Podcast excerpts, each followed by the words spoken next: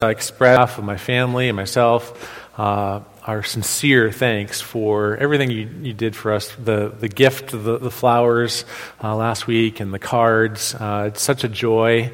Uh, my wife and I, we sit down and go through them. We read every card, and uh, your words are so kind, and we, uh, we feel really loved and appreciated by this body. And it is I, mean this. It is a joy to serve with you.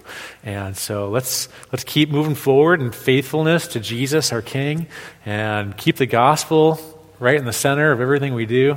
And I look forward to great things. God is already doing great things in our midst, and I'm just looking forward to seeing more of it. And I hope you are too. Uh, let's get to the word, though. Uh, this morning, we're going to continue on in John. And the question before us this morning is why is it that so many people reject Christianity if it's such good news? Here's one thought. Perhaps what many people reject is not true Christianity at all, but some caricature, a, uh, a culturally or politically infused shell of what true Christianity should be with all the religious trappings. Perhaps uh, they reject a Christianity that any true Christian who loves Jesus would also reject.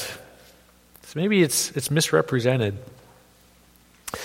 Uh, there are, however, many who do reject true Christianity. Some are outright atheists, while others invent their own mysticism or spirituality. You may have even had this experience. Maybe you've been you've shared the gospel with someone and, and, and you thought that you've shared it so clearly and you're thinking, why don't they get it? Why don't they they believe? You're so sure that you answered all their questions and explained things so clearly. You've shown how the gospel is truly good news, and yet they continue in disbelief. Why is that? Is the solution that you need a new tool? Or method for sharing your faith? Maybe, but not necessarily. Then there are some who disbelieve who are former pastors, Christian authors. Some have even played in big name Christian bands, and yet have walked away from the faith they once professed, or even openly oppose it. This can be extremely difficult to understand. How can someone so entrenched in the truth reject it? Belief and unbelief are major themes that run all throughout John's gospel, and this theme appears again here in our text this morning. So let's go to our text and see how our text addresses this, this issue. Uh, please turn with me to John chapter 10 verses 22 to 42. If you're using a Pew Bible, you'll find that text on page 1065. Once you're there, I invite you to stand with me if you're able and follow along with me as I read out of respect for God's Word.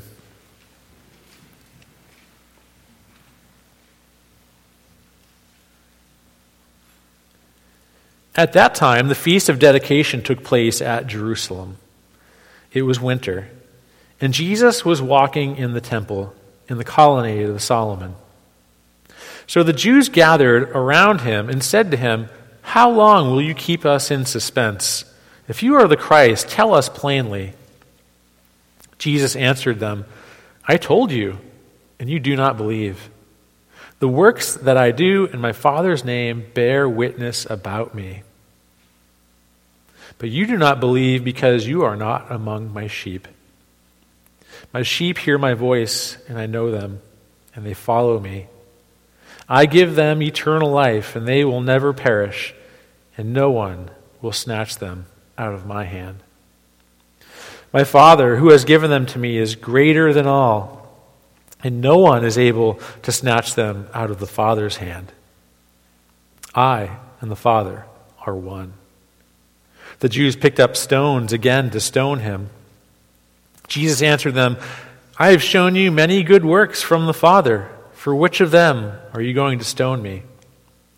The Jews answered him, It is not for a good work that we are going to stone you, but for blasphemy, because you, being a man, make yourself God. Jesus answered them, Is it not written in your law, I said, you are gods? If he called them gods, to whom the word of God came, and scripture cannot be broken, do you say of him whom the Father consecrated and sent into the world, you are blaspheming because I said, I am the Son of God?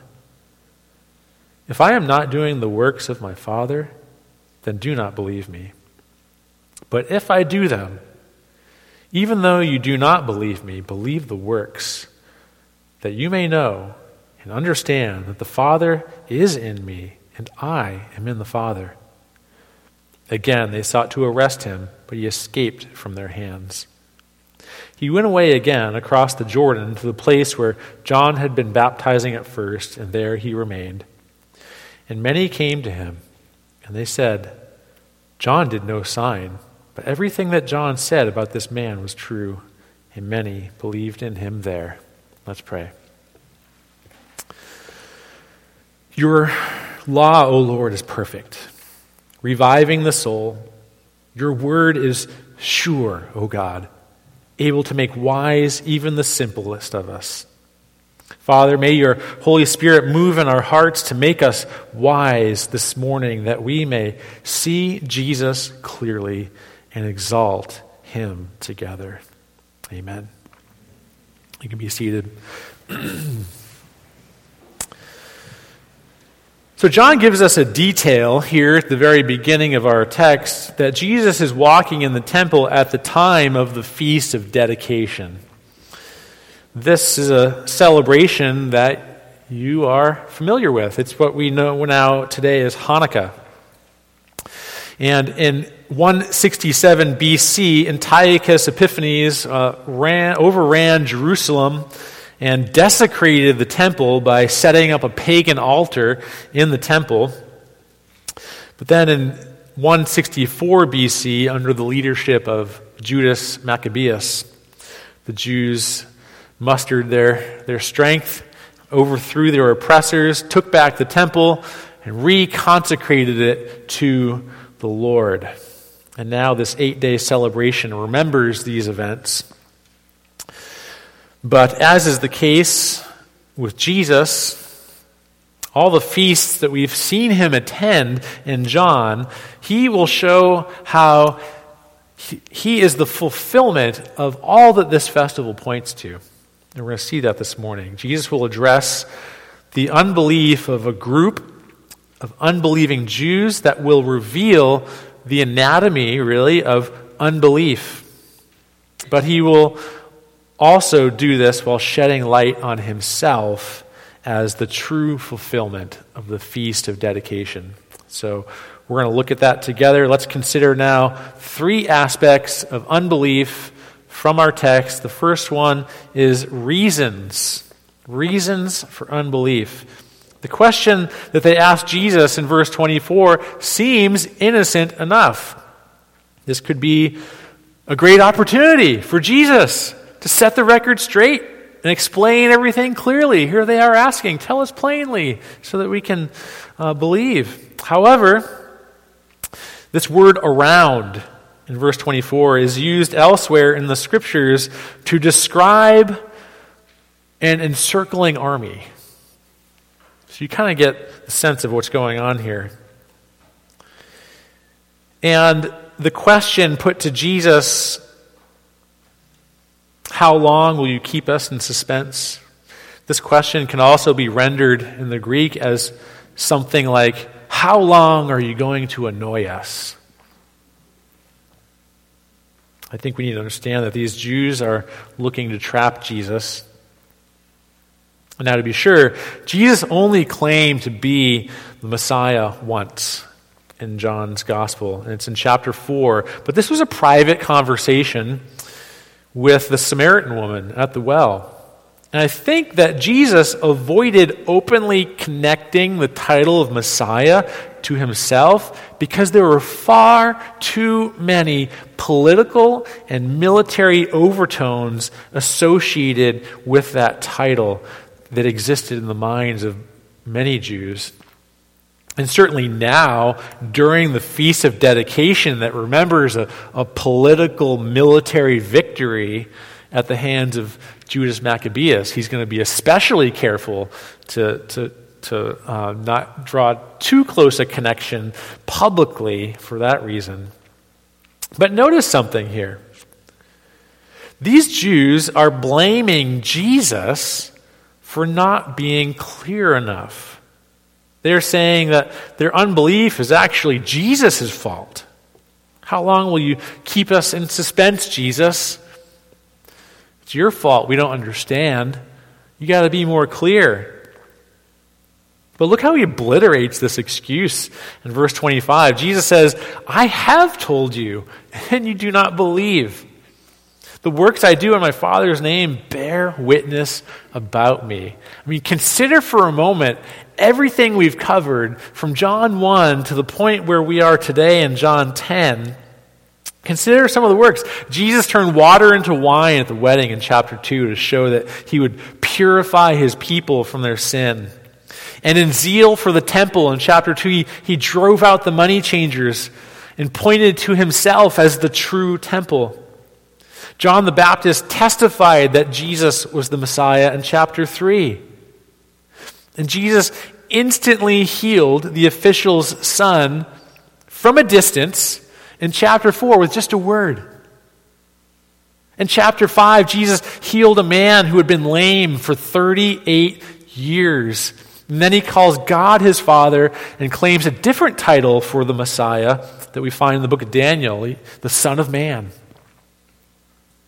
And then in chapter 6, Jesus miraculously feeds 5,000 men, walked on water, and called himself the bread of life.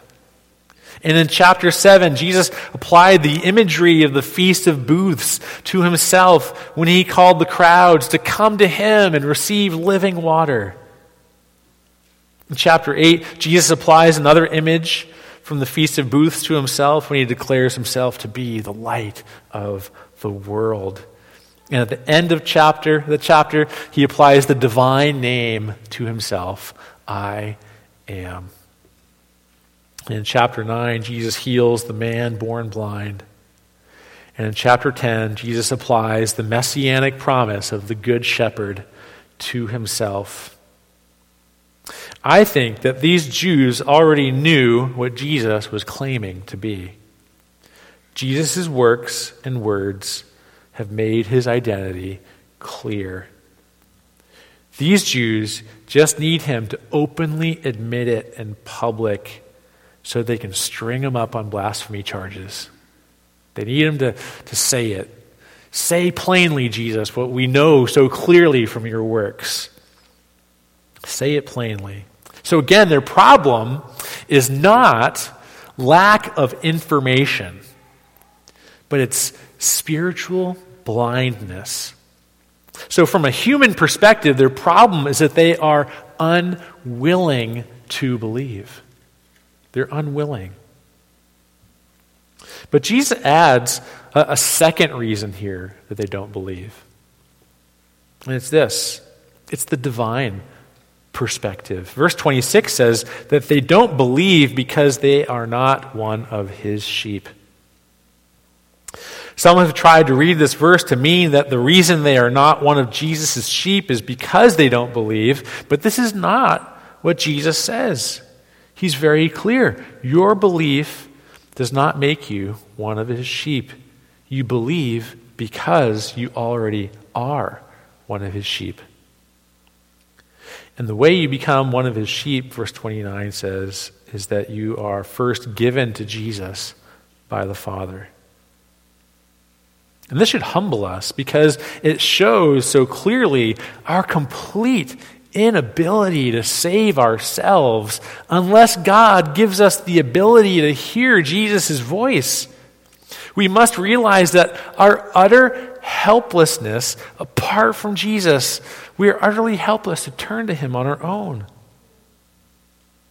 This truth is pictured in the miracles that bookend this teaching. In chapter 9, what we've seen already is a blind man who could not make himself see.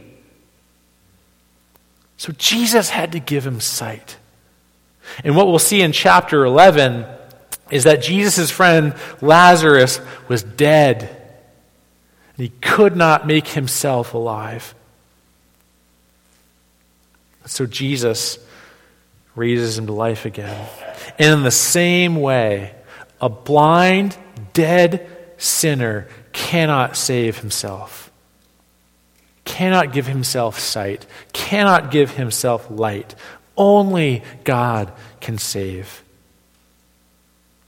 Now, discussions of human responsibility and divine sovereignty have made many uncomfortable here.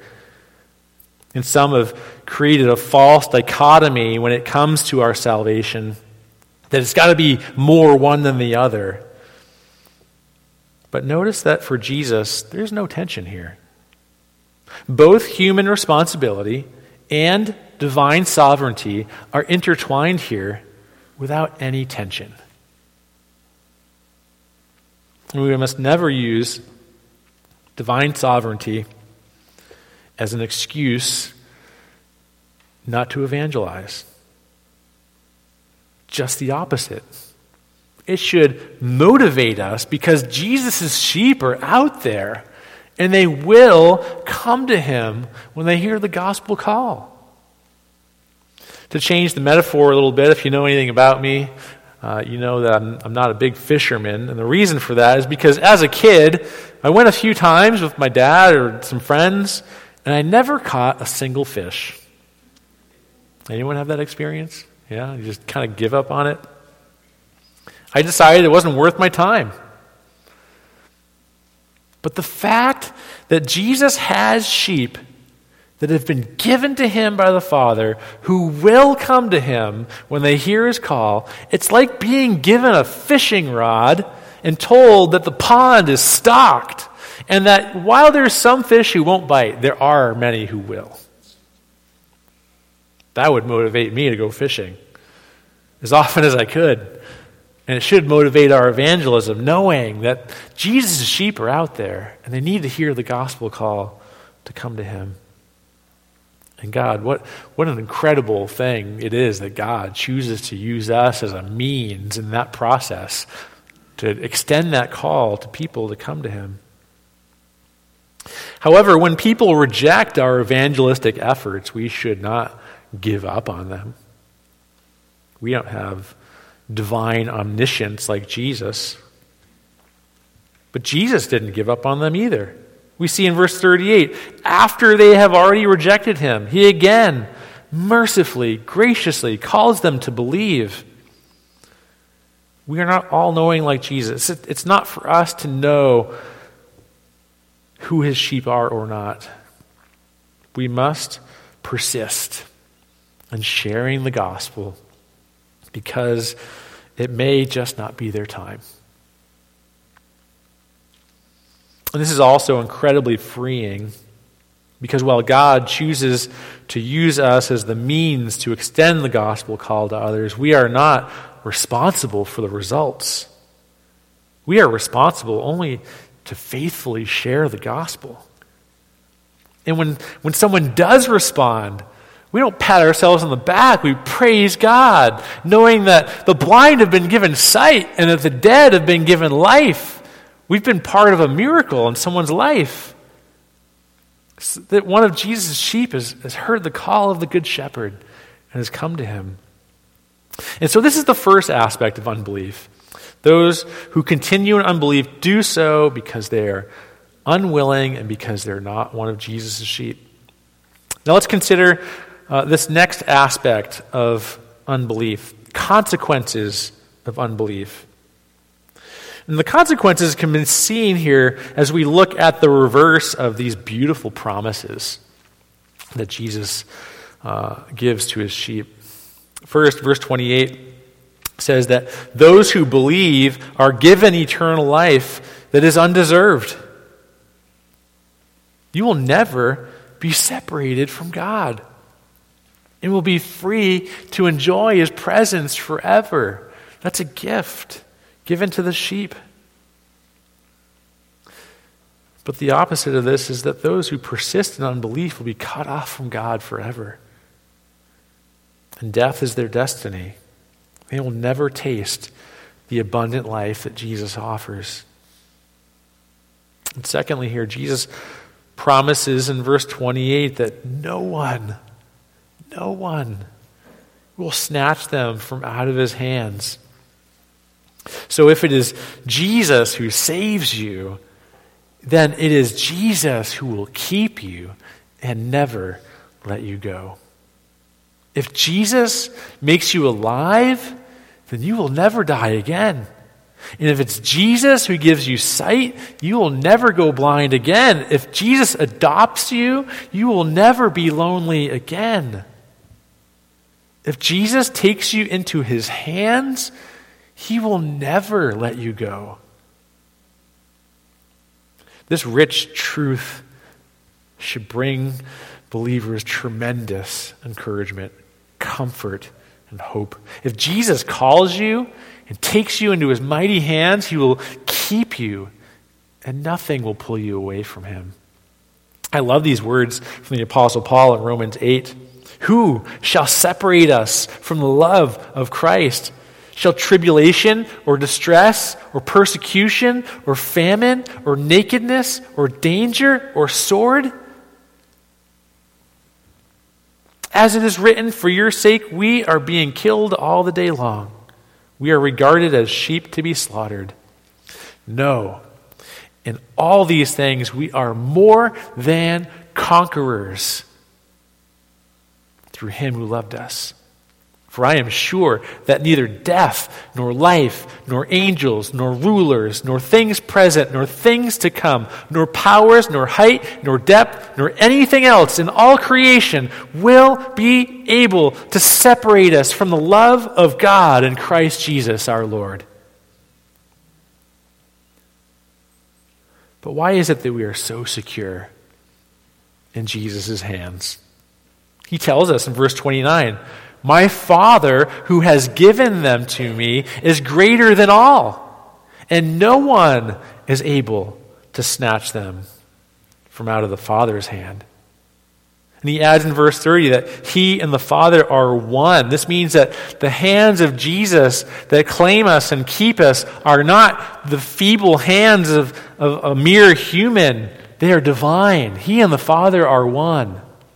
And if the Father holds on to you, so Jesus holds on to you. Recently, I was doing some chores around the house, and I had to move a large window air conditioner unit from our top deck down the stairs, get it into the garage. This thing's massive. I'm standing there, and my son Lincoln's there with me because he's, he's the, the helper, right? That's his age, three. He likes to help dad. So I'm standing there, and I'm looking at this big air conditioner. Not only is it heavy, it's awkward. It's really big. It's hard to get your hands around it. And I said out loud, I said, Link, how, how am I going to do this? and he looks up at me and he says, With your mighty hands. Actually, he said, With your hands. And then he followed it up, With your mighty hands. Um, I love his confidence in his dad.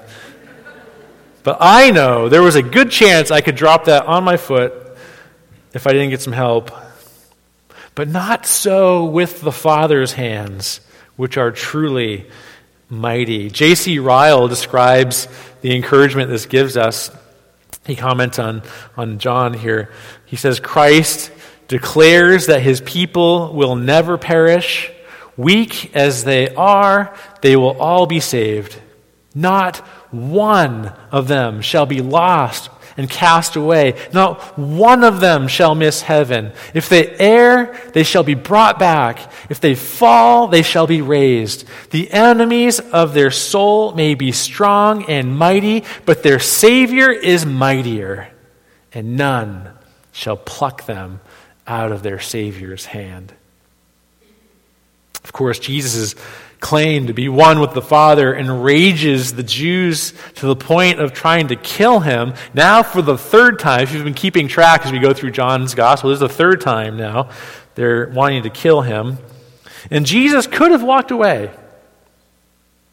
but he sticks around. He sticks around long enough to appeal for belief one more time. This time he exposes the folly of their unbelief. And this is our last aspect of unbelief that we'll look at this morning the folly of unbelief. And their unbelief is folly because they ignore two things they ignore Jesus' works and they ignore, the God, they ignore God's word. Okay? These are the two things. In verse 32, Jesus asks the Jews, I have shown you many good works from the Father. For which of them are you going to stone me? Now, it's helpful to understand here the Greek word for good carries this idea of something not just merely being good, but that it's something beautiful. It's something that's praiseworthy. Uh, and, and I think to illustrate this, think for a moment with me if Rembrandt, that famous artist, went back to kindergarten and on his report card, he got A's in every subject except for art. He got an F in art. He goes to his teacher. The walls of the classroom are covered with mere finger paintings and scribbles from his fellow kindergarten students. And he spreads his work out on the teacher's desk and he asks, For which of these beautiful masterpieces did I fail your class? And so Jesus, living in a broken, godless world, where every action of his was not only blameless, but it was beautiful, it was praiseworthy. He's opened the eyes of the blind. He's made the lame to walk. He's saying, in, effect, in, in, in effect, which of these beautiful works, which of these masterpieces is the reason you want to stone me?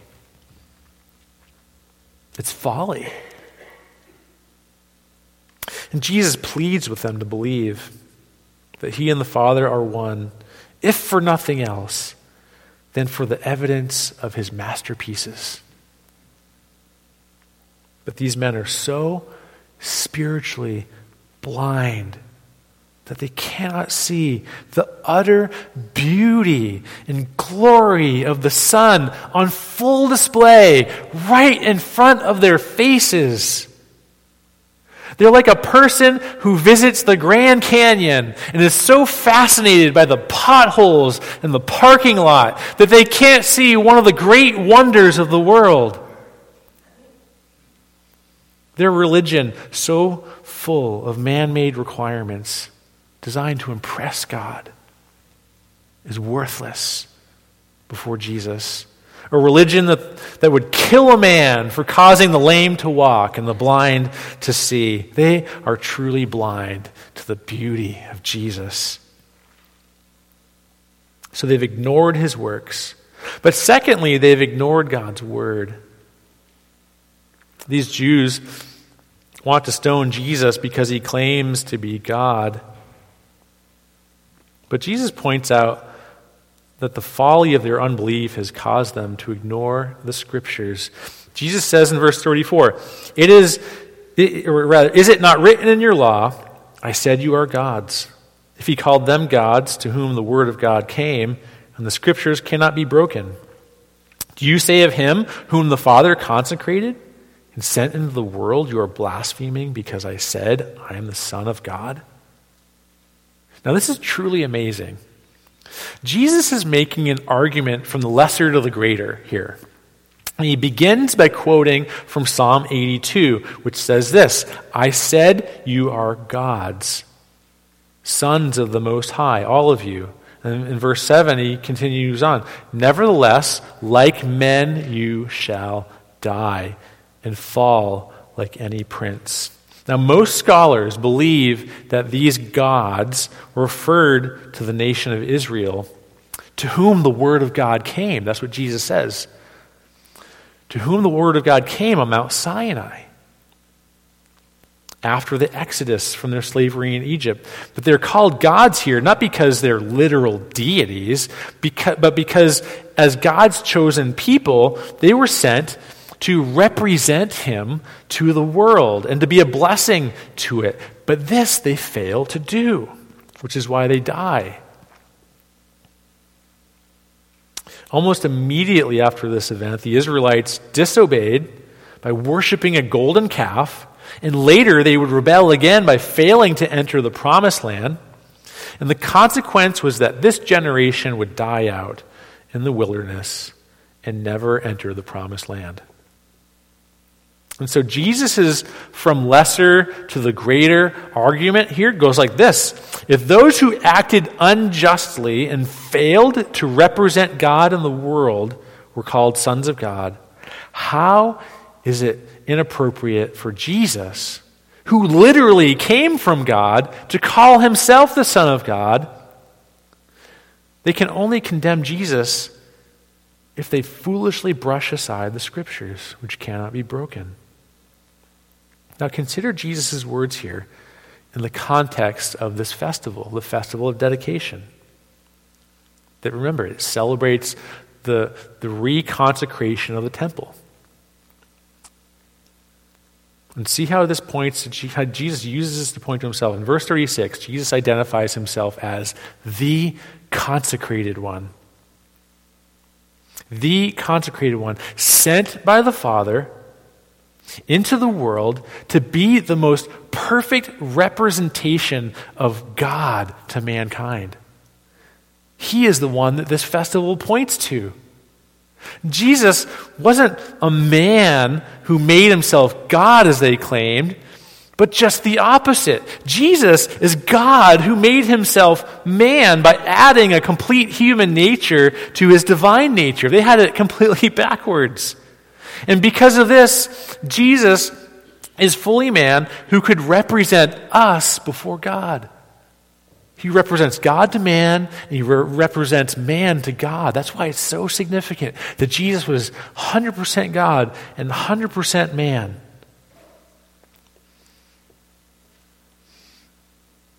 And Jesus, because he was fully man, could represent us before God and consecrate us to Him by dying and rising again in our place as the only perfect payment for our sin. This is why Jesus did for you. This is what he did for you to claim you, to keep you as one of his sheep. You need only to believe. To believe and Jesus to be saved. Believe that he died and rose again to save you from your sin, to give you eternal life. And today, if you hear his voice calling you, calling out to your soul, come to him. Come to him and receive forgiveness and have eternal life. Do not persist in unbelief. Come to Jesus and you will never fear the future. Because the basis of your security is in the hands of Jesus. It's not in your 401k. It's not in your physical health. It's not in your good works, but in the mighty hands of Jesus who claims you and who keeps you. Let's pray. Lord Jesus, thank you. Thank you that you have called us from out of darkness in, into the wonderful light of your kingdom. Father, we thank you uh, for the many here who have heard your voice and have, have answered the call to come and believe on Jesus Christ for the forgiveness of our sins. Thank you that Jesus is the consecrated one sent by the Father to represent perfectly God to man. And because he was fully man, represents man to God when he died on the cross in our place to consecrate us to the Father. Father, may we live lives worthy of the gospel because of these truths. We pray these things in Jesus' name. Amen.